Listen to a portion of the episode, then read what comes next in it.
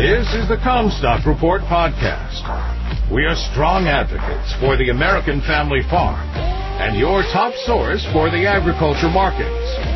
And now, here's your host, David Cruz.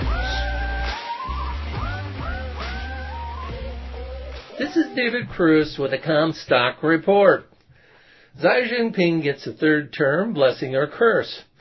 Wasn't it Stalin who said that he did not have to pick the voters if he was able to choose who counted them? The Chinese Communist Party and Xi Jinping have a different approach.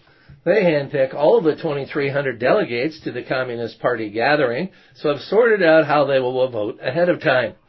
There was some speculation over Xi Jinping's ability to secure another term, but I do not think that anyone really doubted that he would. He is in control. He says that he wants stability. His opening remarks, lasting over 2 hours, did not really provide much information that China followers did not know. He will extend current policies that include COVID lockdown, stronger military, reserving the right to take Taiwan with force. Anti-corruption measures have been used as a political weapon against Xi's opponents. That opposition has always stayed under the surface, and there's no expectation that it will become more public now. There is unrest in China, but it arises from grievances from the people over issues that negatively impact their lives rather than an organized political movement.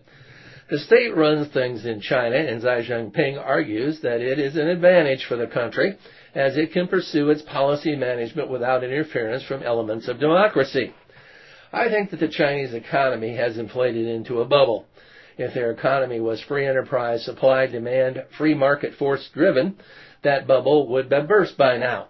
Beijing has had the wherewithal with which to inflate their economy by leveraging it beyond all previous economic measures for a major economy. They're forecasting 5.5% growth because that is what it requires for them to achieve their political economic goals instead of what is reality.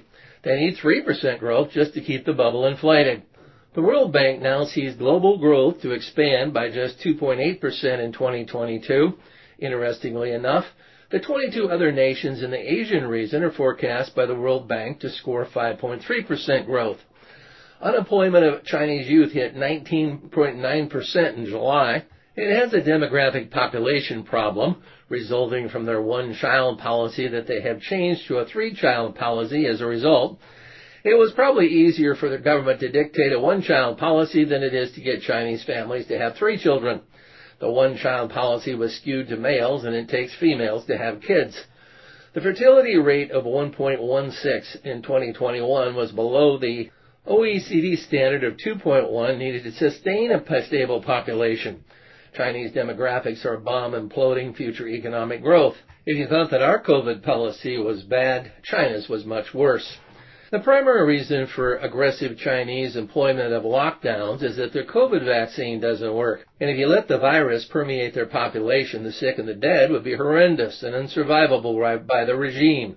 They cannot back off from zero COVID without becoming unstable and unsafe. Globalization provided China the opportunity to urbanize and employ masses of people. The need for job creation has not abated, but the trend toward globalization sure has. One could argue that the world economy has entered deglobalization, where the supply chains that favored China will be replaced by something else. Donald J. Trump imposed tariffs of 7.5% to 25% on Chinese goods worth $370 billion, and Biden has not removed any of them. Doing so would help U.S. consumers with inflation, but he doesn't want to help China. Instead, they are imposing sanctions and barriers to block China from getting technology that it needs to spur both its industry and military. China has a technology problem. Xi Jinping equates the problem to security, which is the new mantra coming from the Communist Party. They are pledging to strengthen security. Mao promised to make people revolutionaries. Deng Xiaoping promised to make them rich. Xi Jinping is promising to keep them safe. Part of keeping them safe is to keep them well-fed. There has been Chinese consumer protest over the fallout from the real estate recession, but nothing like they would see if somehow the Communist Party failed to feed the people well. Jinping promises the goals include building up supply chain resilience, raising productivity, ensuring that enough food is available to feed the world's most populous nation, expanding domestic demand, and narrowing the wealth gap between various regions, including rural and urban areas. U.S. farmers would very much like to help Xi Jinping feed his people.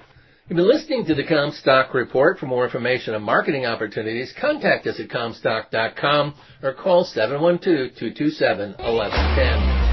For a more complete version of the Comstock Report with hedging strategies and trade recommendations, subscribe on our website at Comstock.com.